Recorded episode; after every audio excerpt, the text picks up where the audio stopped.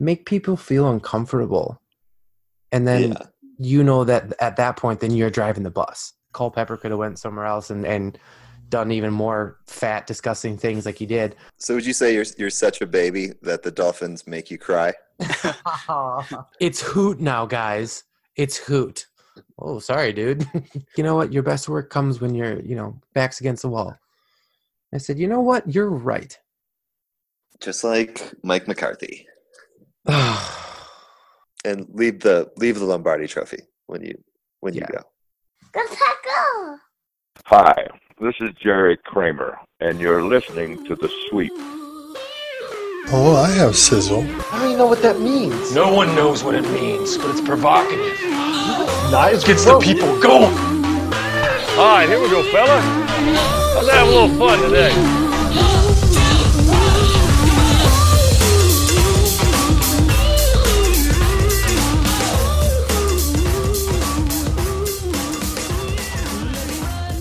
Hey, what's going on, Pack Nation?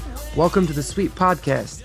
This is Fred Thurston, joined by Cameron Gilbert, and joining us just a little later will be Josh Houtz from SB Nation's The Finsider, covering all things Miami Dolphins. The Green Bay Packers were once again defeated by the New England Patriots and fall to a measly 3 4 and 1, and are now third in the NFC North. It's not good. It's not fun. The house, ladies and gentlemen, is on fire. The building is on fire. We've got tons to discuss, but as always, let's quick shout out to our sponsors, the Ground Round and Neenah and Pride and Glory Clothing Company. Check them out online at groundroundnina.com and prideandglory63.com for awesome deals. And while you're at it, make sure and check out the sweep on Facebook. Just go up to that little search button and type in the sweep. Or on Twitter, our handle is at the sweep podcast. And now you can hear us on SoundCloud.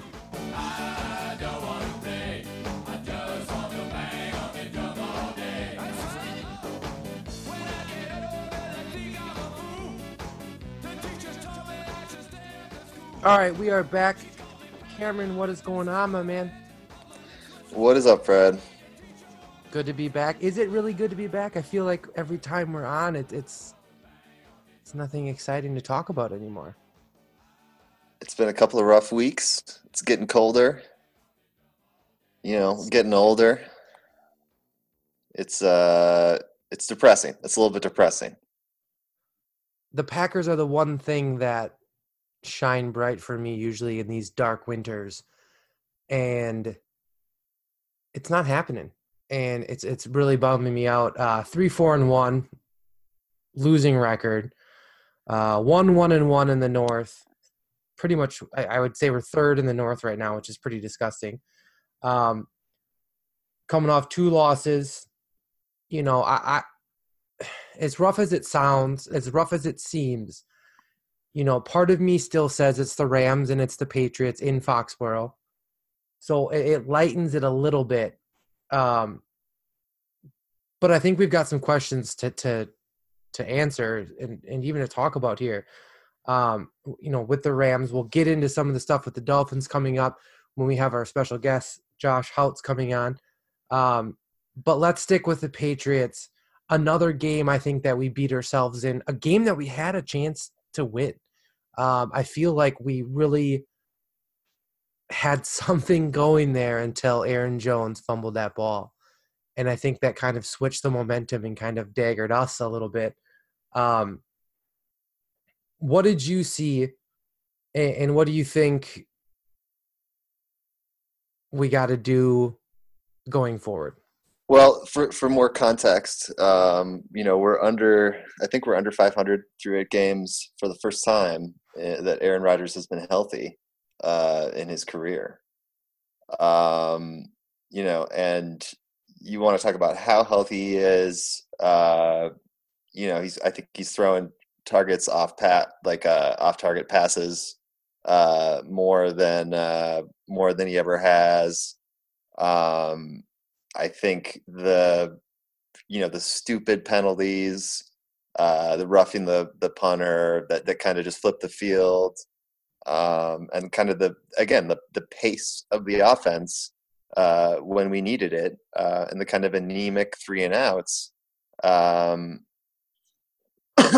it's uh it's rough because the Aaron Rodgers Packers can uh, they can beat anybody and they can hang with anybody, but uh, the Mike McCarthy Packers uh, can be beat by anybody, and uh, that's just like the reality is that you know you can there there are really simple ways to beat this team, and uh, it, when we aren't beating ourselves, when we look good like we did against the Rams and we did against uh, the Patriots for large stretches of the game, um, especially defensively uh, against Tom Brady through the air. I was really impressed. Um, but uh, you just you can't do that, and that's that's part of what I talk about when I keep saying we can't play a complete game because uh, we're so inconsistent uh, in playing up to the level that we need to. It's kind of amusing in a weird, sick, demented way because when we talk to people, I mean, we have guests on here a lot of times. Sometimes we don't, sometimes we do, but even just outside people who aren't following the Packers or aren't necessarily fans of the Packers, and, and I talk to them, they're like, yeah, but you got Aaron Rodgers. You guys are good to go. And then I'm like, yeah, sure, totally, dude. And then I sit back and, and, and you and me and, and people around listening to the show, I would think we follow him so extensively and we're like, that's not enough. It's not it's not doing it. It's not cute anymore. It's not enough to win games. And part of that's true. I, I think partly we, it is still enough. Um, but you're right. I mean, we cannot play a full game. Yeah, it's become every year a new dilemma has arose from whatever ashes it comes from. But you know, we've had issues on defense, and now it looks like our defense is short up. Looks like our defense is is getting to where it needs to be, and now the offense seems to pummel down. Um, I don't know where we're headed. Um, I, it's it's strange. I find myself trying to figure out what's going on, where we're going.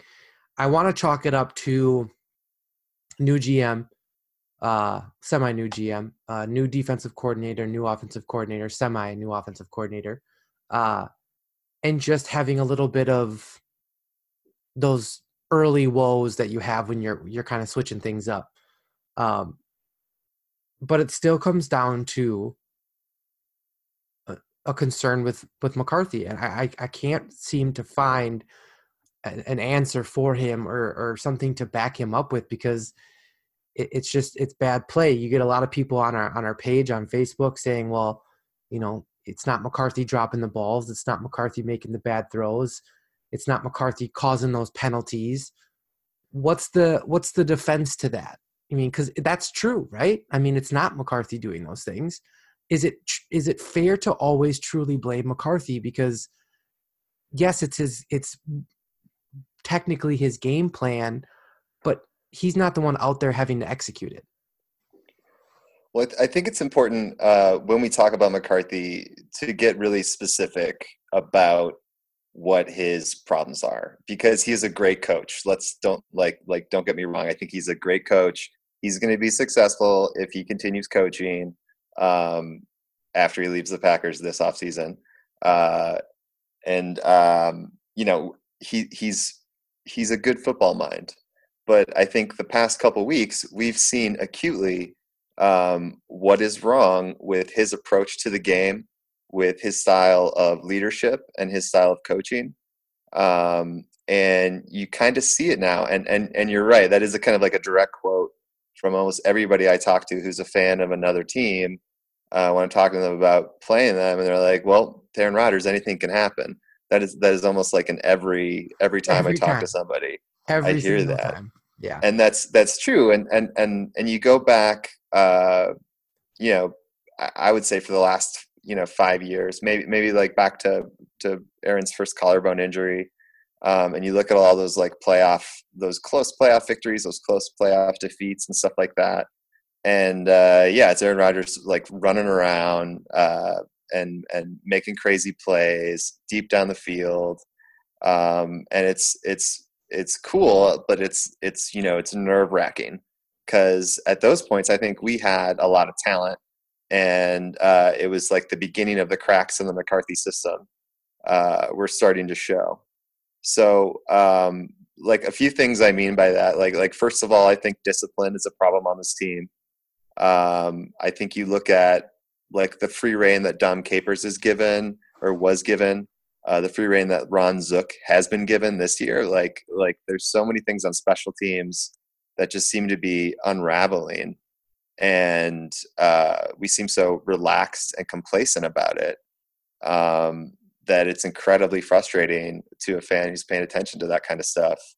Um, and then for for some more examples, uh, just look at how anemic the offense was uh, before and after that that fumble. Right uh, when we finally got the pace going, where we caught the defense on their heels, uh, and this is what I mean. I, I, mean, I called it out last week. I said this is what the Patriots are going to do to us. We need to do it to them because it's really effective when you have a great quarterback with great vision. Uh, when your scheme is almost improvised, rolling up and down the field. Um, and you saw when we got rolling at the end of the third quarter, unfortunately, it was like you know the worst time to do it because it was you know we had two long uh, passes to Exxon Valdez uh, that that like you know but but ran us right into the the quarter break, and then when we started rolling again in the fourth quarter, we had that momentum, but the fumble happened. Um, and it's it's just those kind of and that's that's Aaron Jones' first career fumble. Uh, you know, and it, uh, what is like 13th or 14th carry of the game. Um, so you you got to like look at how McCarthy sets these things up, uh, and he's going to use that as like a as an example of what not to do. But but that was what you should have been doing. I mean, that was like a freak incident because we had done so many things to beat ourselves up uh, before then. And then I guess the final example I think of of McCarthy just being so uncreative, and you saw this when uh, we were down two scores with eight minutes left. Um, the the schemes that we were running uh, were so wrong for the situation, and all the routes were the same depth down the field, about 15 yards or beyond. They had like very deep development. Um, he he keeps leaving tackles on an island. He loves to leave our tackles on islands, and uh, you know Spriggs. I'll say he did a pretty good job in there. Uh, but you know all they had to do is bring an extra couple guys and and say, hey, Gilmore lock up Davante, and and safeties don't let anything get underneath you. And you see how frustrated uh, Aaron Rodgers is getting because there's not much he can do in that situation. There's not uh, many packages he can audible into or change into just because the situation doesn't allow it. And it's uh, it's incredibly frustrating. But I thought I thought those were some just some great examples of uh, how McCarthy is is just getting out coached and uh, uh, leaving us in a position where we're we're wasting uh, the best years of 12's career. I know we bring it up kind of every episode of, of whether or not it's time for him to go. Um, do you still think it's time to go? I do, and, and that's a, that's I, a, that's end of the year thing too. People, I I, I don't think it's the Packers, guys. Sort of chaos. He will. We're the Packers. Yeah, he's, he's not going anywhere midseason. People keep asking me, you know, do you think he'll get fired after this week or that? I'm like, he, they're not going to do that even if he just even if he flats out loses every game for rest of the season, I still don't even think that they do it mid-season. I think they're going to wait. Um, but it's just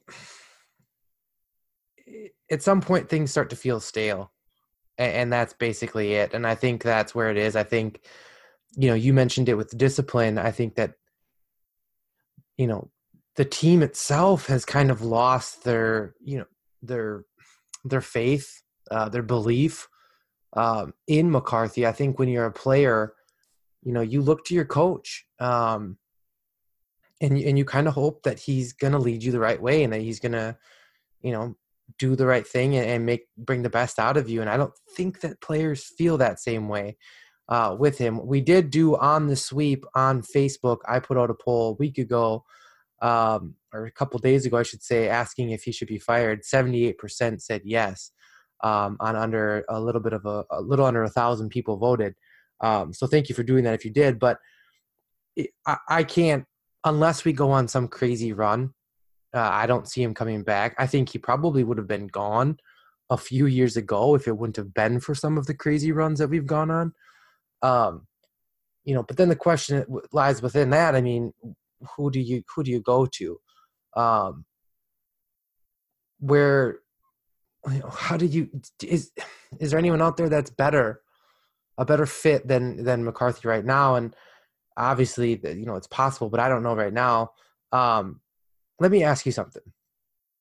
This is a little crazy, but I'm feeling a little crazy. Is it completely out of any realm of possibility that the Packers and Bill Belichick come to terms as a head coach? Would that ever happen? And here's, Uh, here's, here's here's my thoughts. Here's, my thoughts because it's crazy. I know it's crazy. I was, I was at work today and it popped in my head, and maybe it's because you know the video. I don't know if anyone saw it. NFL mic'd up Bill Belichick, Aaron Rodgers meet after. Aaron Rodgers says you're the best. Bill Belichick says no, you are. You're awesome. Cool moment. Check it out if you guys see it. But with the controversy that has sort of happened in New England after last year, it's we haven't heard much more about it since then.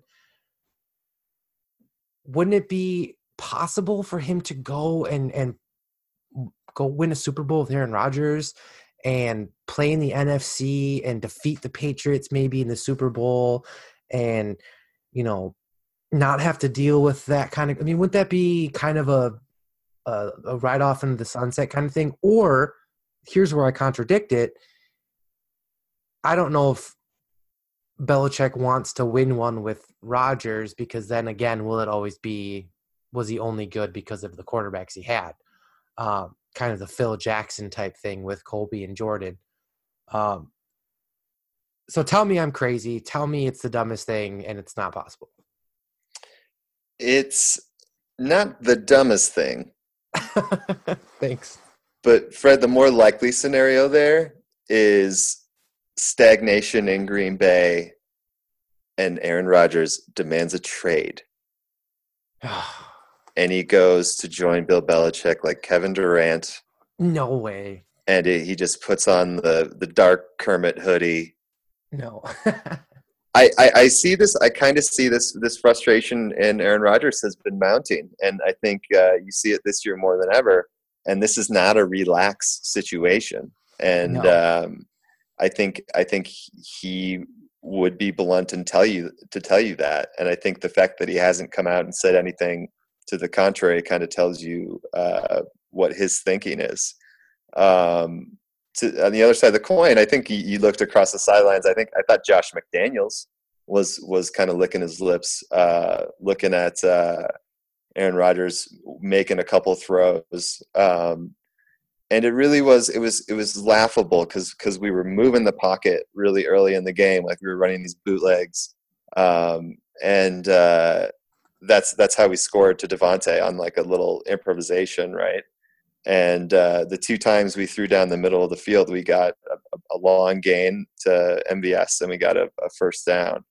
Um, and we, but we just like we only we didn't throw on the middle of the field at all. Like there's no threat of Jimmy Graham doing anything right now. There's no threat of, and it's it to me it's scheme. It's just like we're not using the weapons we have, and once you get to the point of that game where they, uh, like Chris was saying in our chat the other night, they opened up the playbook after uh, the Jones fumble and those trick plays that they ran on us is just Josh McDaniels just laughing in our face. Yeah. Um, and uh, it's it's a little bit crazy to me that McCarthy can see that week in and week out. Um, that we can watch all this film as it's our job to go in and watch these other teams doing all this cool creative stuff, and uh, you know not come back at him with it because it's it's it's effective because it, it, it works in multiple ways. You saw it during the Super Bowl uh, when that Philly special worked and that Tom Brady pass didn't. Um, that was a, that were there were mind games going on there, um, and uh, just just the way you know they were using James White and they were spreading everything around. Um, even when Tom Brady wasn't being effective, and that was you know in the red zone he was I, I think he was like one for nine or something, and, and he got one pass interference call that got him a first down.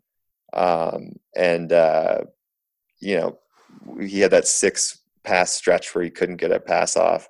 Um, that th- they were still manufacturing offense, and and that's something that we can't do. We have so many just uninspired three and outs that look like it's a bad team. And if it wasn't Aaron Rodgers, and if like you know you didn't know who was on the field, you would say, "Oh, what's what are we watching a Browns game?" Like I, it's it's it's pathetic, frankly, and it, and it makes me sad. Dude, all I kept thinking when they were running those trick plays is that they're probably going at halftime or at the end of the game and they're like, dude, did you see how he fell for that? What a loser. Like, I just, I feel like we're getting laughed at and it sucks because that should not be the case at all. Um, well, it, for, su- for such a great defensive performance, I got to say, like, to bite so hard on a Chris Hogan uh, bubble screen you know, oh my God. Come on. That was an ugly play. It's a little rough, man. Um, I don't know. I, I, I just there's there's things things need to change. Uh, things need to change fast. We've seen some change. Uh, let's get into some of those. Um, well, but before we before we get into that, let's let's sort of let me just point out, looking around the league, um, look at what Atlanta has done, and and they've had all these injuries on defense. I think they were in a worse situation than us on defense. But uh, sober Steve, sober Steve Sarkisian uh, has come on out, and their offense is just tearing teams apart, and their defense is playing pretty well, considering that they've lost you know two Pro Bowlers. Um, and and it's just it's just little adjustments like that. Look at look at what Cam Newton is doing with Norv Turner um, using his legs to sort of manufacture offense again uh, in a safe way where he's not like getting headshot all the time. Um, but but they're just they're doing really creative things on offense that really flow with everything's working together. They're using Christian McCaffrey really well. It's just every other team is doing it except for us. Why? Why are we so late to the party? I I do not know, and I think I think a lot of it has to do with something we talked about this with with Jaire um, a few weeks ago. We talked about how he has the dog in him, and, and he has this attitude, and he's hungry. And you look at the leadership of the Packers, and it's all like these Zen warriors, and and I think like I would say fifty percent of the time when Mike McCarthy gives a press conference, the, the microphone isn't like properly hooked up and it just sounds like he's mumbling and I can't hear anything, you know. He's not an alpha dog. And uh I mean, he might think he is, but he doesn't have the rah rah that Tom Brady has. I mean, Bill Belichick doesn't have that, but you understand his leadership style through and through. You understand what he's trying to execute, and he's a total hard ass. Um, and organizationally, he's a hard ass, and his moves make sense. Um, and uh, we'll see what happens with Gute and what kind of identity he develops. But I don't think Aaron Rodgers is is very uh, hyper aggressive in that way either. Um, I think he can get upset, but I think more often than not, he's pretty passive aggressive, um, especially when it comes to things that are a little bit beyond his control within the organization. Want some excitement. I really want some excitement. I don't know where that comes from.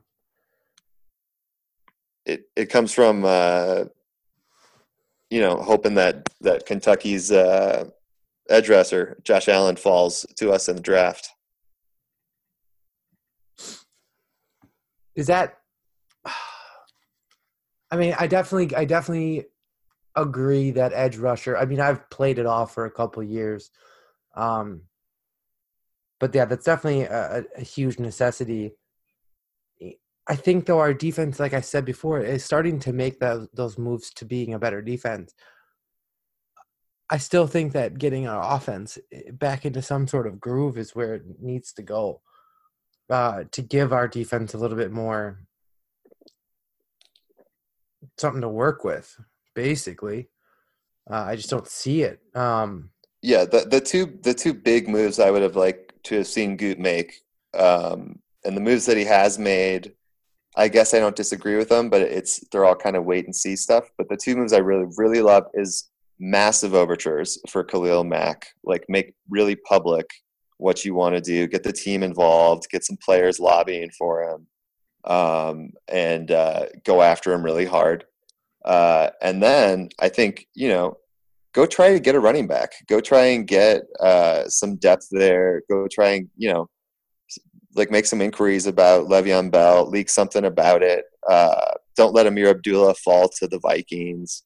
Um, it's it's it's interesting to me. I mean, I, I see like with the Ha Ha move, uh, with the fourth round trade. Obviously, if you let him go, you're going to get a compensatory pick that's in the fourth. But uh, I think when you go and you actually trade him before the season is over, uh, you're kind of saying, I'm going to go play in free agency next year uh, and over the summer. And when we get Clay and Cobb off the books, uh, when we have these draft capital to play with, um, you're going to see what my plan is. And uh, I don't like it because it's you know I want to I want I want to win now. Um, but uh, it kind of seems like we're trying to do both things, uh, which is a little frustrating. But um, you know, I have to I have to be optimistic about that. Otherwise, I'll go crazy. Yeah, I think you kind of nail it there in, in the sense of we're we're playing both hands. I think Gute coming in, uh, making a little bit of a culture s- a switch with some of the guys. Obviously, we saw Whitehead being released, Ha Ha, Ty.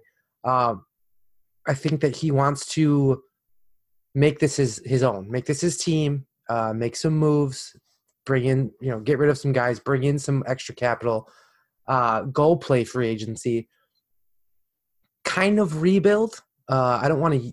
I don't really want to call it a rebuild because I don't think you can when you have Aaron Rodgers, and I think that's where the the, the issue comes there because it's kind of one of those years like okay, well, let's get through it, and then we have a, a ton of draft picks. We have uh, a lot of money to spend. Uh, we can go after some big names, we have Aaron Rodgers on kind of the latter part of his his career, so it, it, you, there we don't get that that luxury of having a year to take off.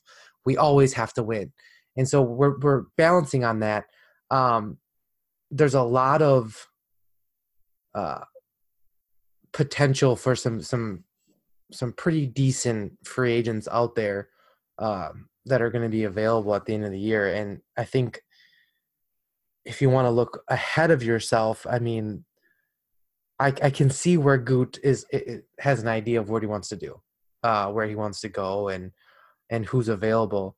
Um, but yeah, I mean, it, for us, when it comes to having a team with Aaron Rodgers, we're not okay with just taking one and sitting on the sidelines for the rest of the year.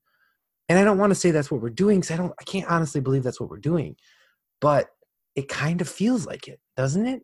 I mean, getting rid of some guys, stocking up on picks, you know, uh, drop. You know, we have guys with, with cap situation. You know, we're not. We haven't even ever even talked once or heard anything about uh, possible, you know, resigning of Clay. So it looks like that's going to be a, a, done deal. Um, so you got to think that there's something going on here.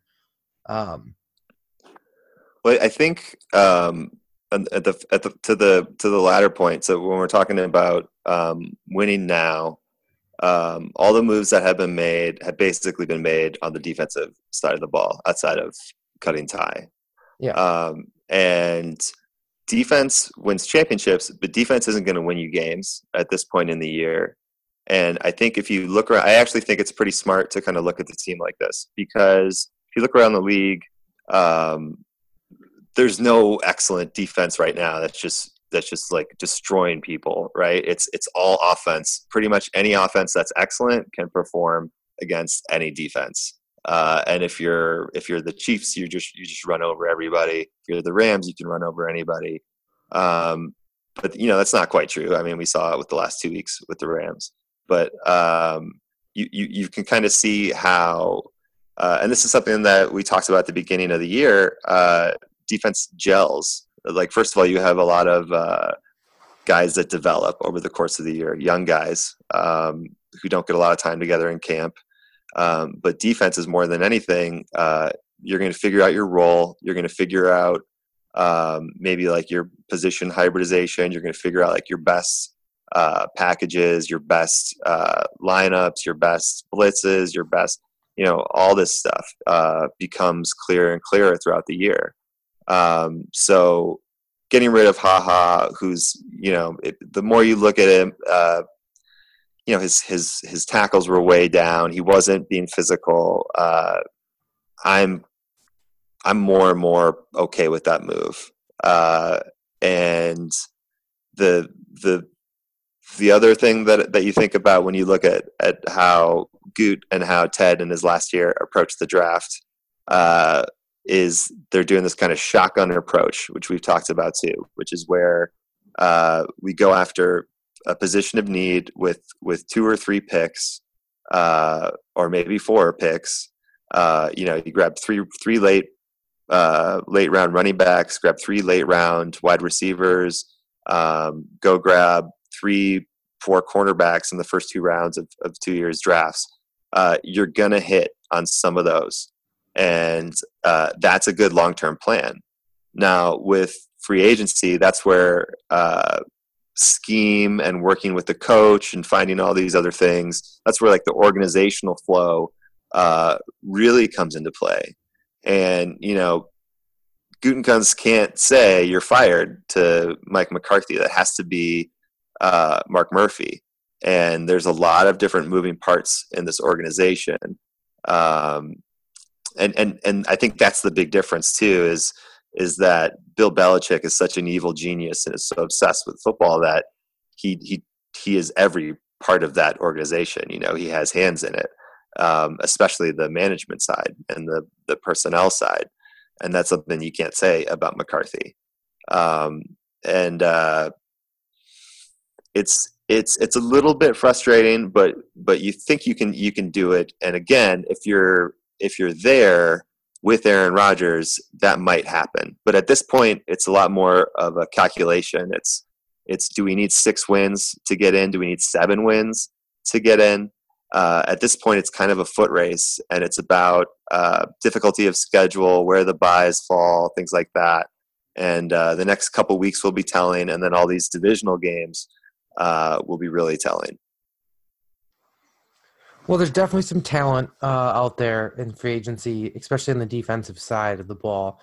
Um, you know, Landon Collins, Earl Thomas, uh, Dee Ford, Jadeveon Clowney, uh, I believe, are all up for for contracts. Just a few names. Um, there's there's potential. Uh, it, will be interesting. I, I, I have a lot of faith in what Gute's kind of doing here. Um, you know, he talked about Ha Ha. I mentioned the release of Whitehead. Um, let's quick touch on that. Really, do you think that's that was warranted? Um, I I think there's again there's and this is it pains me to say it, but I think there probably was something that happened in the locker room after he was dismissed. Um, the penalty was stupid. The move was stupid. Um, but you know the uh, the ejection was not justified. Um, but uh, I think something something must have happened uh, going on there. Um, and the other the move they made, the corresponding roster move, uh, this guy they picked up on waivers from the Jets. Uh, he was a rookie when Pettine was there, so that's an organizational move that I like to see. So that's that's sort of like a good example of, hey, I know this guy a little bit. Um, you know, with Mo Wilkerson, we saw that too.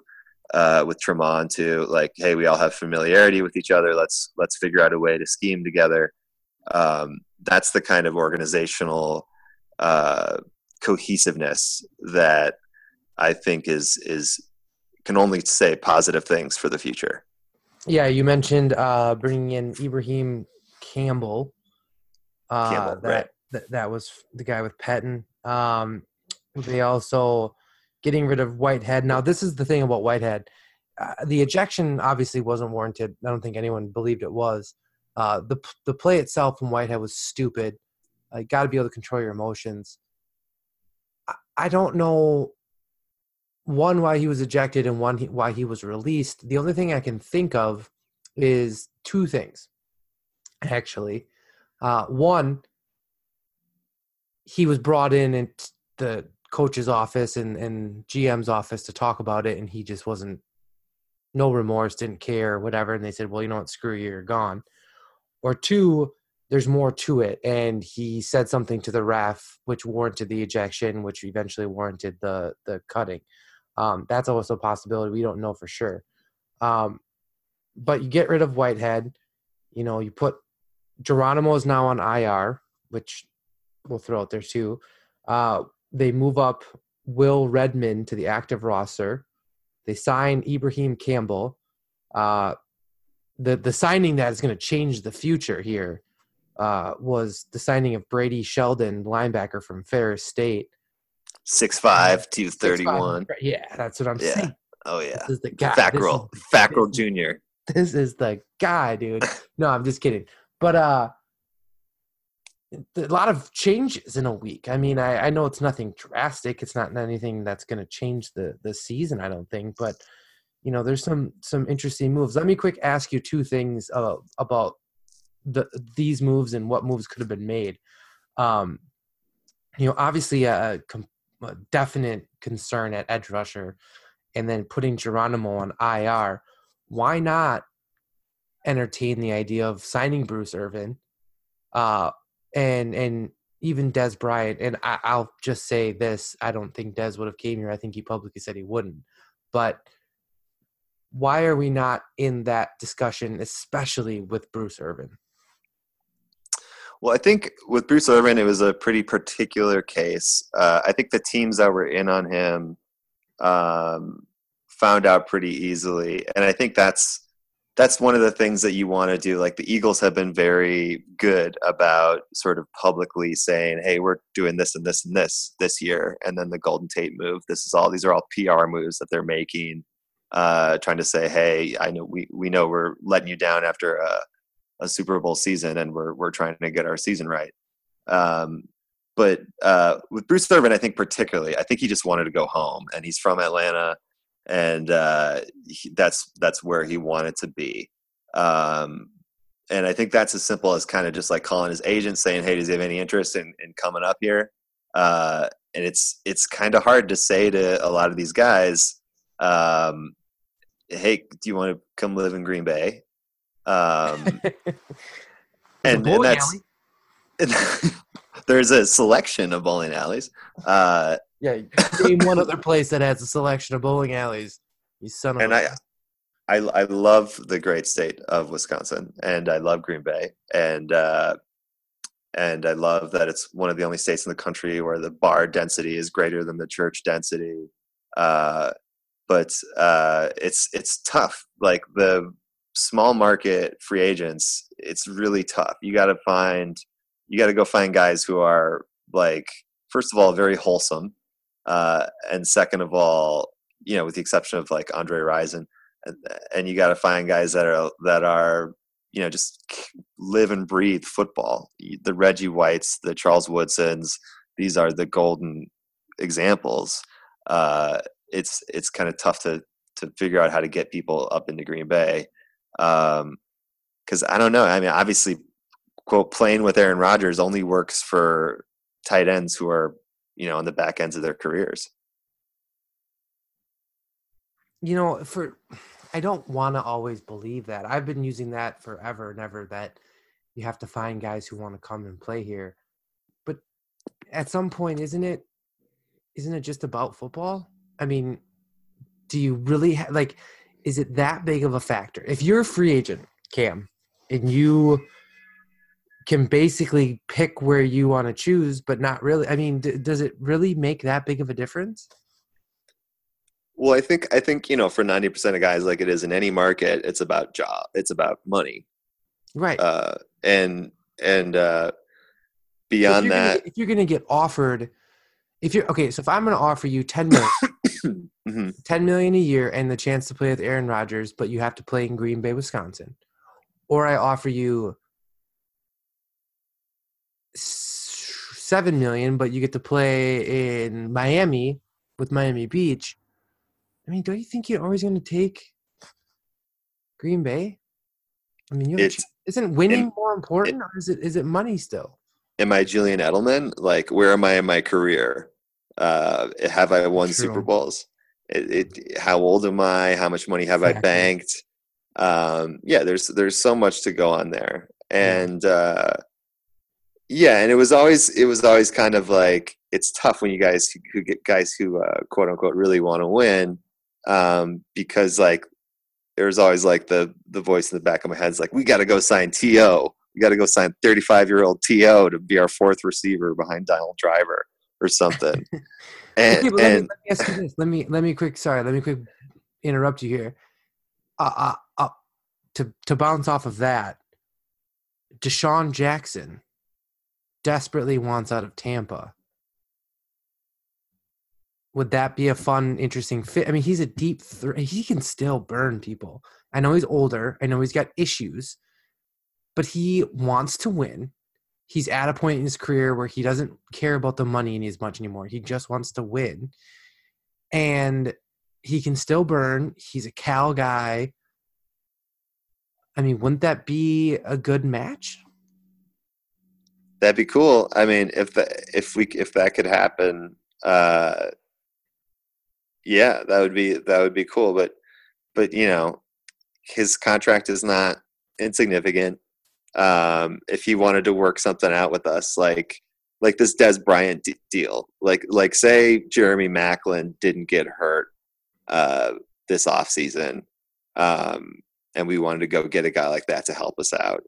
Uh, first of all, I still think uh, we've used one return from injury designation on Trevor Davis, but uh, we have another one, and Jake Kumerow could come off injured reserve in a couple weeks, and I would be excited to see what he can do uh, against some regular season competition. Um, but yeah, those kind of deals are are I like them a lot. Um, the problem with those is is just you know there's really no insurance for injury. You see Mo Wilkerson uh, how that has happened with us, and it, I think it can really easily turn into like feeling snake bit when you sign a bad deal with somebody, or you have like an onerous contract, or uh, you're still paying somebody that you don't you don't even start anymore.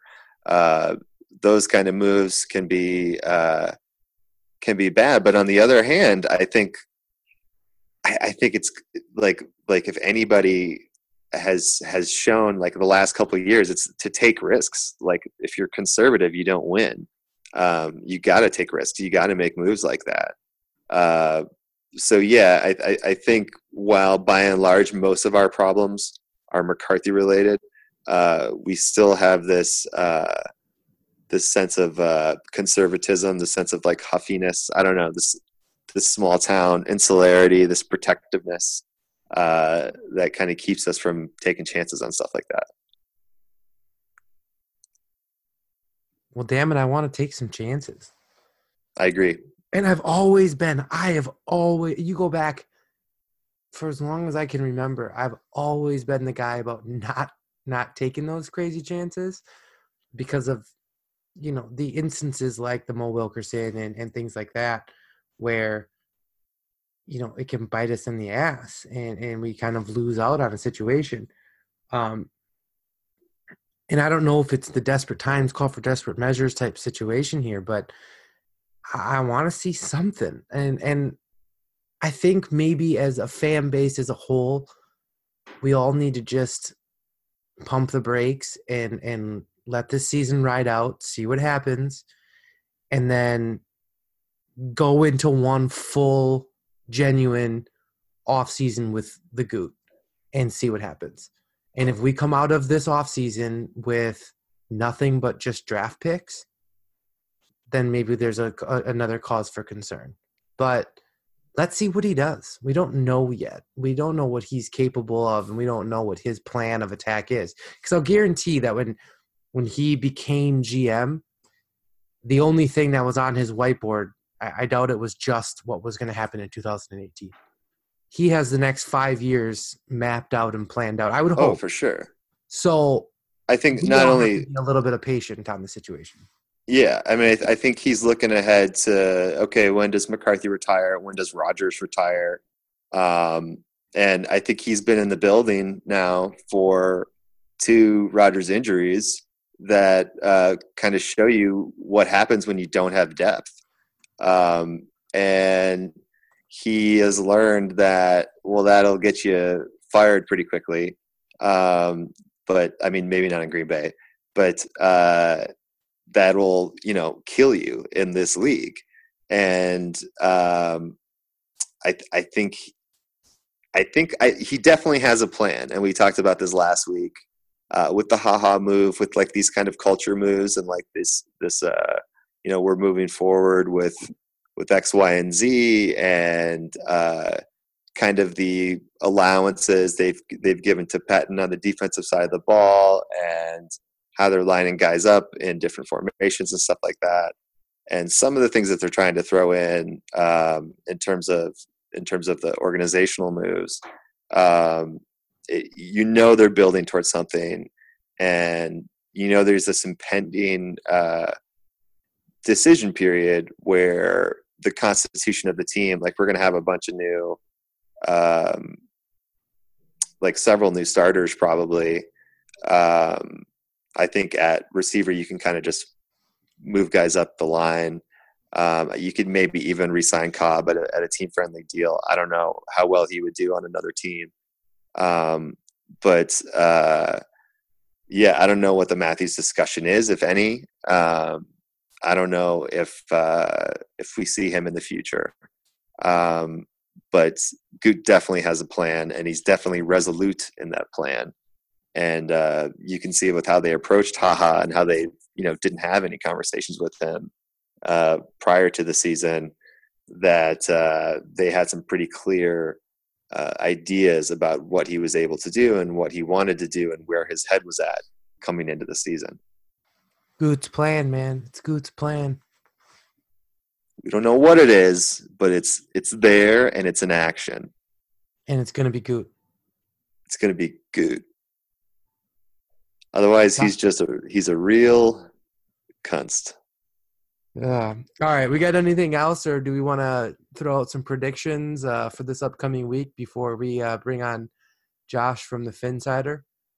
You know, I just I I just hope that the math doesn't shake out. That it's another one of those just good enough. McCarthy keeps his job type deals because he's he's shown me enough now where uh, I'm ready for something new.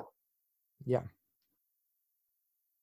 I agree. I don't. I don't want that to happen again. Um, you know, and I. It's it's one of those conundrums where you're like, okay, so I don't want to win.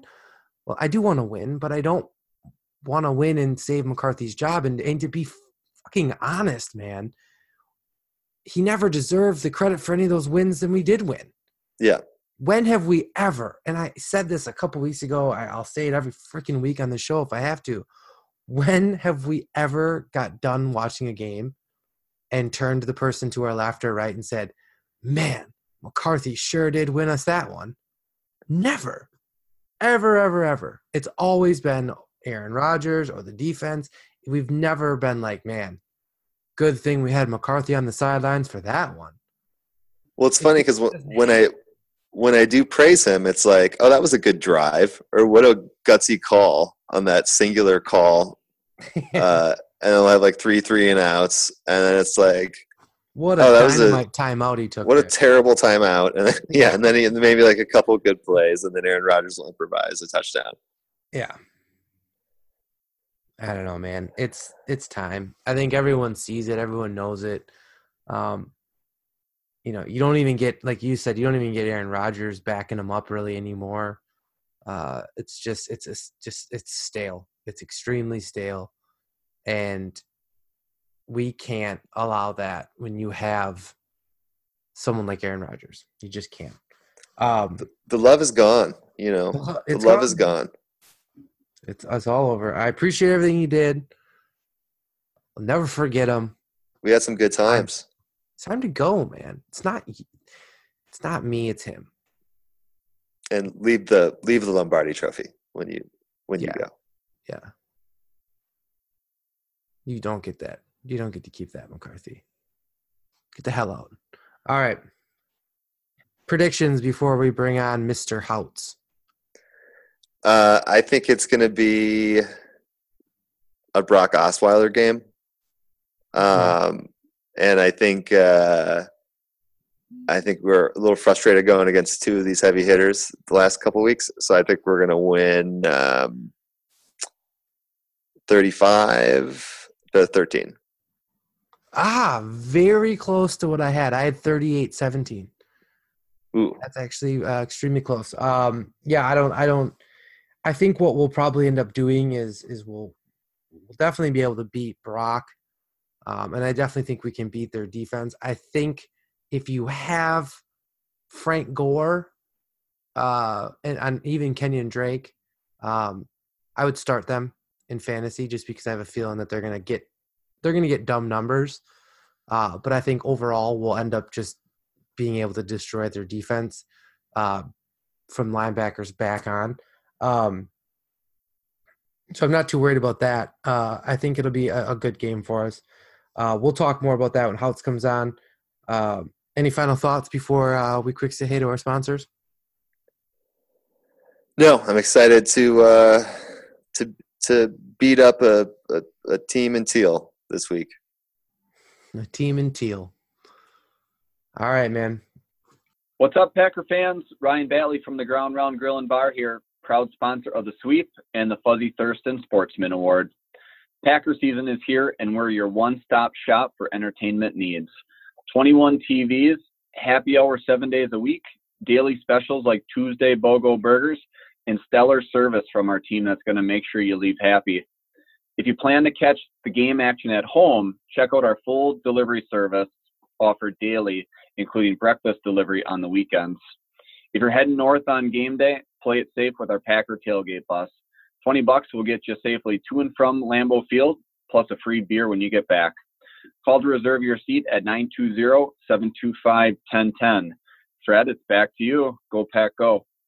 All right, welcoming in from SB Nations, the Phinsider, Mr. Josh Houtz. Welcome to the show, man. Thanks for having me, guys. Did I get the last name right? You nailed it. I struggled. I was worried if we had some difference there. Um, it's it's great to have you on. We're we're here to talk about the Dolphins, the next foe. Uh, you guys are five and four, um, which is pretty remarkable because I can't quite I can't Yeah. quite nail down what that identity of this team is. Um, you know, you have Adam Gase, who's so highly regarded as an offensive genius, yet I have questions. I have questions around that. Um, you know, you guys got injuries. There's there's those, of course. We'll talk a little bit about those, but the main question, and I think you guys have probably been asking it left and right. Why is Frank Gore getting three times the touches over Kenyon Drake? Yeah, that's a great question to lead off with because it gets my blood boiling. I don't think anyone can really give you a definitive answer. I mean, I had I had a couple friends and guys I do the Phinsider Radio podcast with. He dropped the PFF rankings and kind of used that as the reason behind it, and it just doesn't make any sense. I mean, Kenyon Drake's 24. You bring in the ageless wonder Frank Gore, and sure he gets those those sure yards up the middle, but he was averaging 2.7 yards per carry last week, and they just completely abandoned Kenyon Drake. I mean, it- it's mind-boggling. It makes no sense. I mean, and I know if you play fantasy football, you probably have one or I mean, some people have Kenyon Drake, some people have Frank Gore, some have both, and it's even more frustrating to those guys. I mean, because they're they're putting money on the line. But when you're a Dolphins fan, you just see a guy like Kenyon Drake who can take the ball to the house every time he touches the football. And nothing against Frank Gore, but that's just not him this late into his career. So uh, I have no no explanation for that. I know Adam Gase came out in his press conference. Uh, I think it was Monday, and he said, you know, that isn't ideal for this team. They try to get split the carries down the middle, but it's just it's freaking crazy. I I, I can't explain it. Well, we definitely uh, understand and sympathize with uh, the non understanding of not giving your good running back the ball. Uh, we have that same issue with Aaron Jones not getting enough carries. Aaron Um, Jones, yep. Nothing against Frank Gore. I love Frank Gore. You know, Miami product, all that goodness. But yeah, i i- it's it's disturbing to see. I wasn't sure. Um, you know, when you first look at the stat line, you see you know 20 touch or 20 carries for Frank Gore. You move down a little bit, you get to receiving. You go, oh, there you're going to see 10 10 or 12 catches for Drake out of the backfield. Again, even not there. I just I don't see why he's not become the focal point of that offense when you don't have uh, a lot of other exciting parts. You know, you got rid of Landry, um, you know, Ajayi's gone, all those types of things, all the big name kind of guys. Um, Tannehill being hurt, give it to Drake. Let Drake do his thing and kind of, you know, let Gase kind of use his genius there. But is, is that because of Tannehill being gone? Is that why we're not seeing Gase at his full potential? Uh, it's it's hard. I mean, I think that's why Adam Gase, you know, hasn't quite peaked because you see these glimpses with Tannehill in the lineup.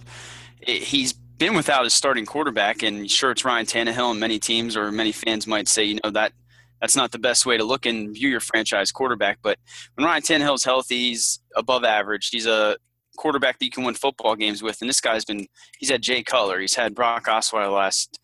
I mean, those were your two quarterbacks the last two seasons, and what he's done has been pretty remarkable. So, Adam Gase is frustrating to a lot of Dolphin fans, up and down on him every week. The Kenyon Drake thing, like you mentioned, I mean, he had seven touches in the first half and didn't touch football in the second. So it, it just doesn't make any sense. I had someone joke that maybe they're saving him for the end of the season because last year, at the end of the year, he was probably from a statistical standpoint, he was the best running back in football. So it's it's frustrating. I don't know why he's not getting the most out of this offense. I mean, they're they're looking pretty awful. And back to the Kenny Drake thing, he missed a block last week. He had that fumble in the Chicago game that you know almost cost him that win. So maybe it's a little bit of him being in the doghouse and Frank Gore being the sure thing. But it's frustrating because, like you said, once Albert Wilson went down, I mean, they traded away Landry. Kenyon Drake might be the most explosive player on that offense, and they're just not finding a way to get him the football, and it's frustrating as a Dolphins fan it's it's a little it's a little crazy to think about um, a lot of the moves uh, that the Dolphins have made.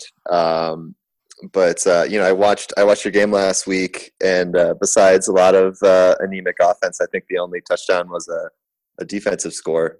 Um, but uh, you guys were, I think, like top five DVOA uh, in the first few games of the season. Um, and you've made all these like culture shifts, like Jay Ajayi getting out of there, uh, getting rid of Suh, Um, but then like Reshad Jones checked out of the game last week, and uh, I don't know. It seems like there's some issues there. It seems like there's some locker room stuff going on. Uh, what's your feeling on that, having tracked this team so closely?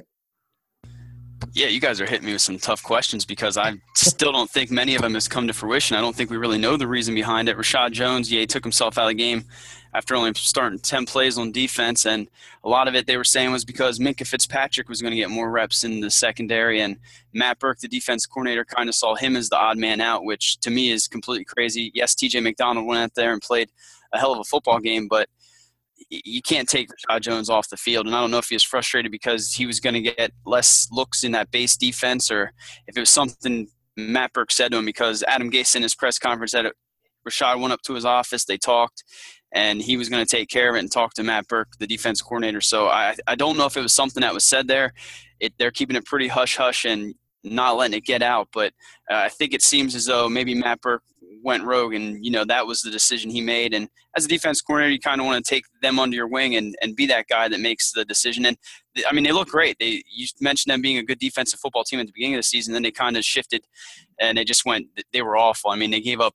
I think it was 500 yards in the ground in two games between that Detroit game and the weeks following that, and it's it's been frustrating. And then they go out there and just destroy the Jets, which I think that has a lot more to do with the Jets being an awful team than it does the Dolphins defense. But I think we'll see this week. Uh, hopefully, Reshad Jones is out there. I, I, still don't think anyone really knows what happened there.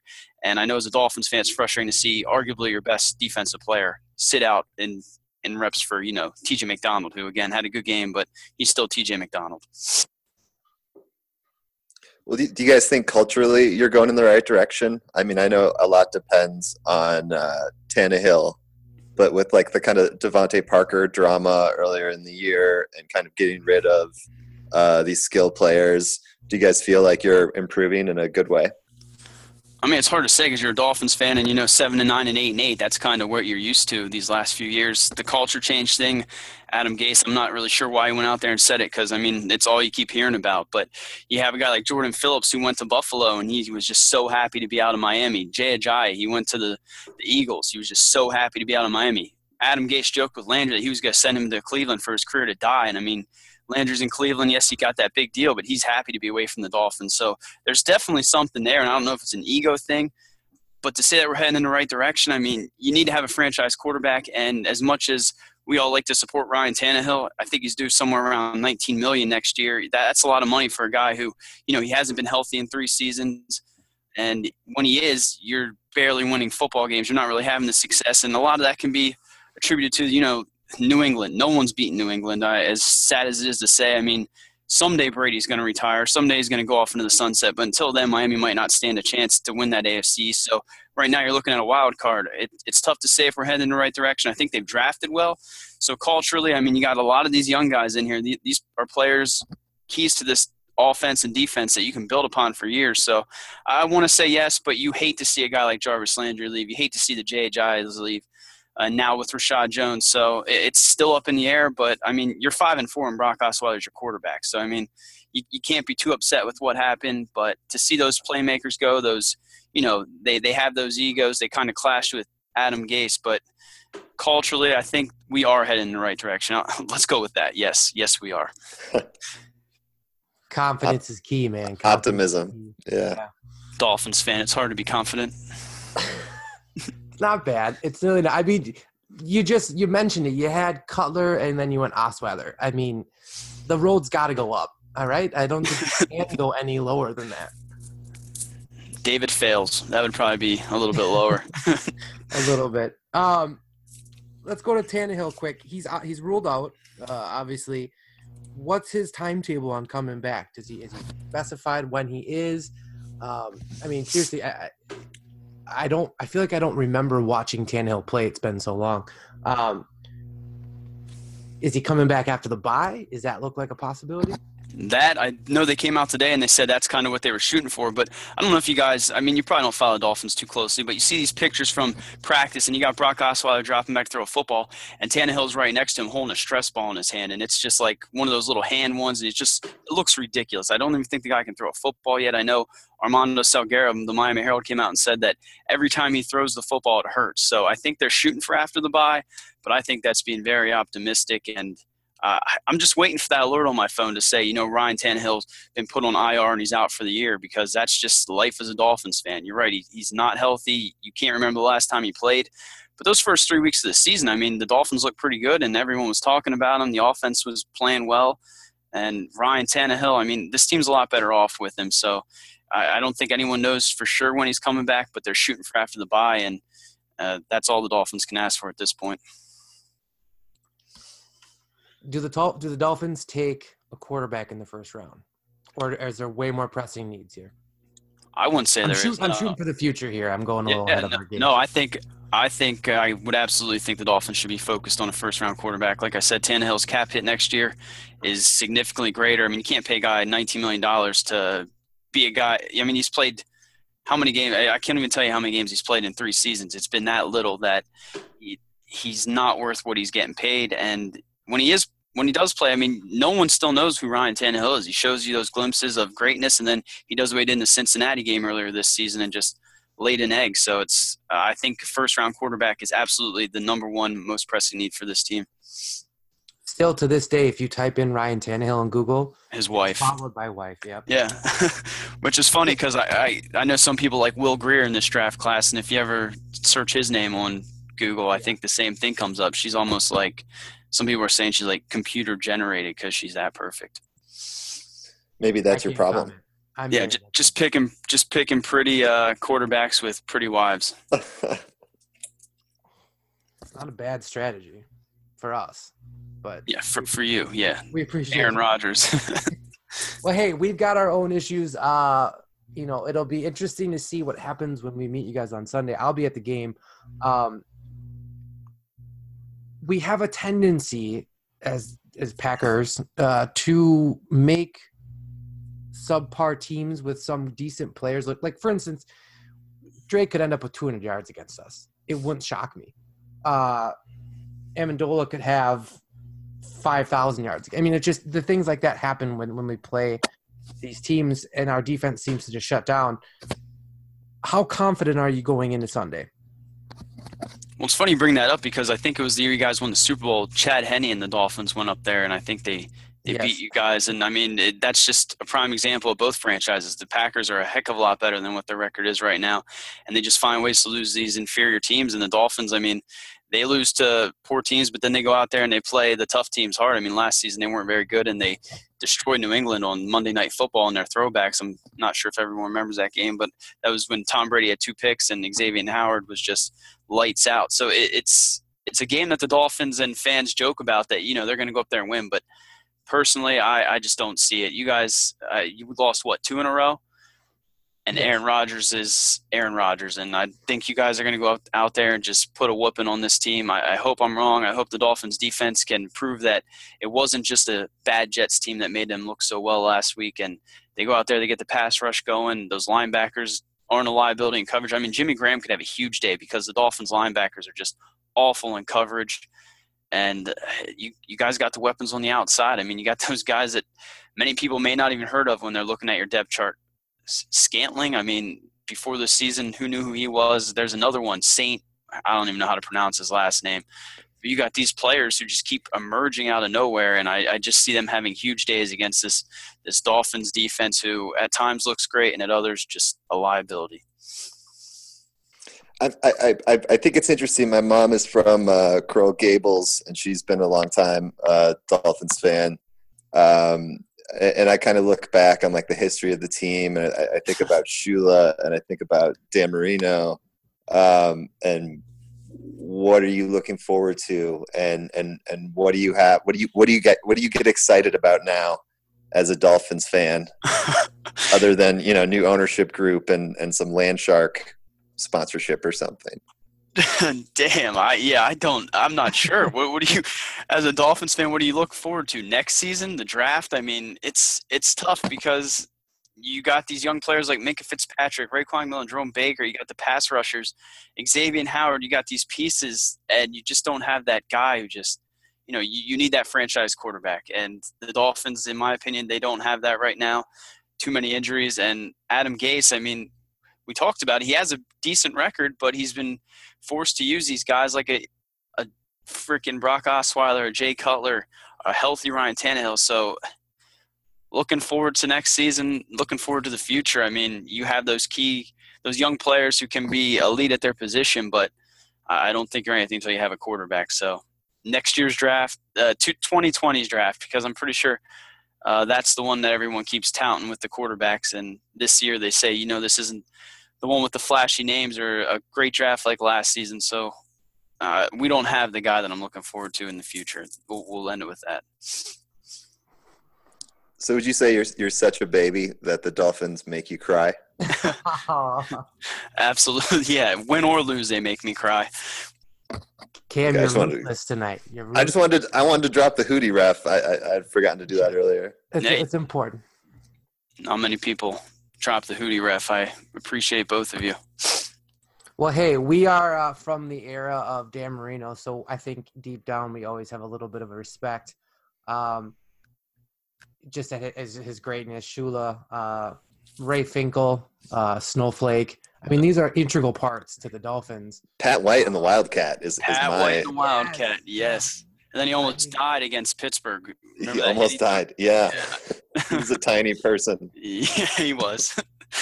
There's good stuff there. You guys got hit. You rewrite some history. Let's get let's get the Dolphins back up and uh, Oh, Ricky Williams. What am I thinking about here? I didn't even talk about Ricky Williams. not many teams can say all that stuff. It's Nick Saban. Can we throw his name in there? Oh boy. No one pisses us off more than Nick Saban, and then he, he took Daunte Culpepper over Drew Brees. But you know what? Here's here's to to that. I know that that gets brought up a lot in. Uh, I kind of watched you on Twitter and stuff like that. You know, I'm always a huge component of the fact that it, it's got to be a perfect storm. It's got to be the right things fitting. We have no idea. Drew Brees could have failed miserably in Miami. Culpepper could have went somewhere else and and done even more fat, disgusting things like he did. But uh, don't fret too much on what you didn't have kind of look forward to what's going to happen. Uh, you guys have a, I think you guys have a, a brighter than most future. I do love a lot of the guys on your defense. Um, Kiko Alonso is still a beast. Um, they're just I think there's just a few parts offensively, weapon wise, and obviously quarterback wise that I think are can get shored up and and you guys got a pretty decent team outside of that. Good offensive line when healthy as well. So um, that's me trying to be nice. Thank you. Uh, I that's about that's that's all I'm gonna go with. Cam, you're already ruthless, so you can't come back and be nice. Uh, we're gonna go good cop, bad cop on this one. Um, but yeah, you got anything else, Cam? Before we let him get back to uh, changing diapers. Uh, well, well, let's let's get a prediction. Yeah, let's get a prediction. What do you got? All right, let's go 27 14 pack. Wow. Yeah. If I- if the if the Dolphins were to win, for question, what would the score be and how would they do it?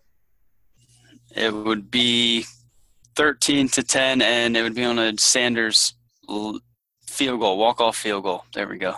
Is it, is it supposed to snow? Do you guys know? I know it was kind of doing it up to the game, leading up to it, but I know it's gonna- supposed are we to real cold, potential snow early in the morning, but I don't know if it's gonna actually snow at all during the game. It'll be fun. They they flexed it to 425 too for what Fox kind of that evening game. Should Yeah. be fun. It'll be a good one. I'll be there. I will. uh I will. Well, you know what I'll be doing. I'll be rooting for the pack, of course. So uh we appreciate you coming on, taking the time out to talk with us. Um, why don't you give the viewers uh where we can find you on Twitter and all that goodness? My Twitter is at Houtz, H O U T Z. I write for the Phinsider, the SB Nation blog. I also write for Dolphin Maven, an up and coming Dolphin website. So check those out and go Dolphins. All right, laces out, man. Thanks for having me, guys. Yep. Later. All right, that was Josh Houtz from SB Nation's The Phinsider. Cam, we have done predictions. We have talked to the Dolphins insider. We've talked about Mike McCarthy. We've talked about Gudikins. We've talked about shoot. We talked even about that Brady guy from Fair State. I mean, we've I think we've done pretty well for ourselves. Um, I feel pretty cleansed. I feel, I feel clean- cleansed. Yeah. I feel ready for hopefully another uh, interesting Sunday. I will be there. I can't wait, and I hope that we have some fun stuff to talk about next week. And with that, I will say, as always, go pack, go. Go pack. Laces out.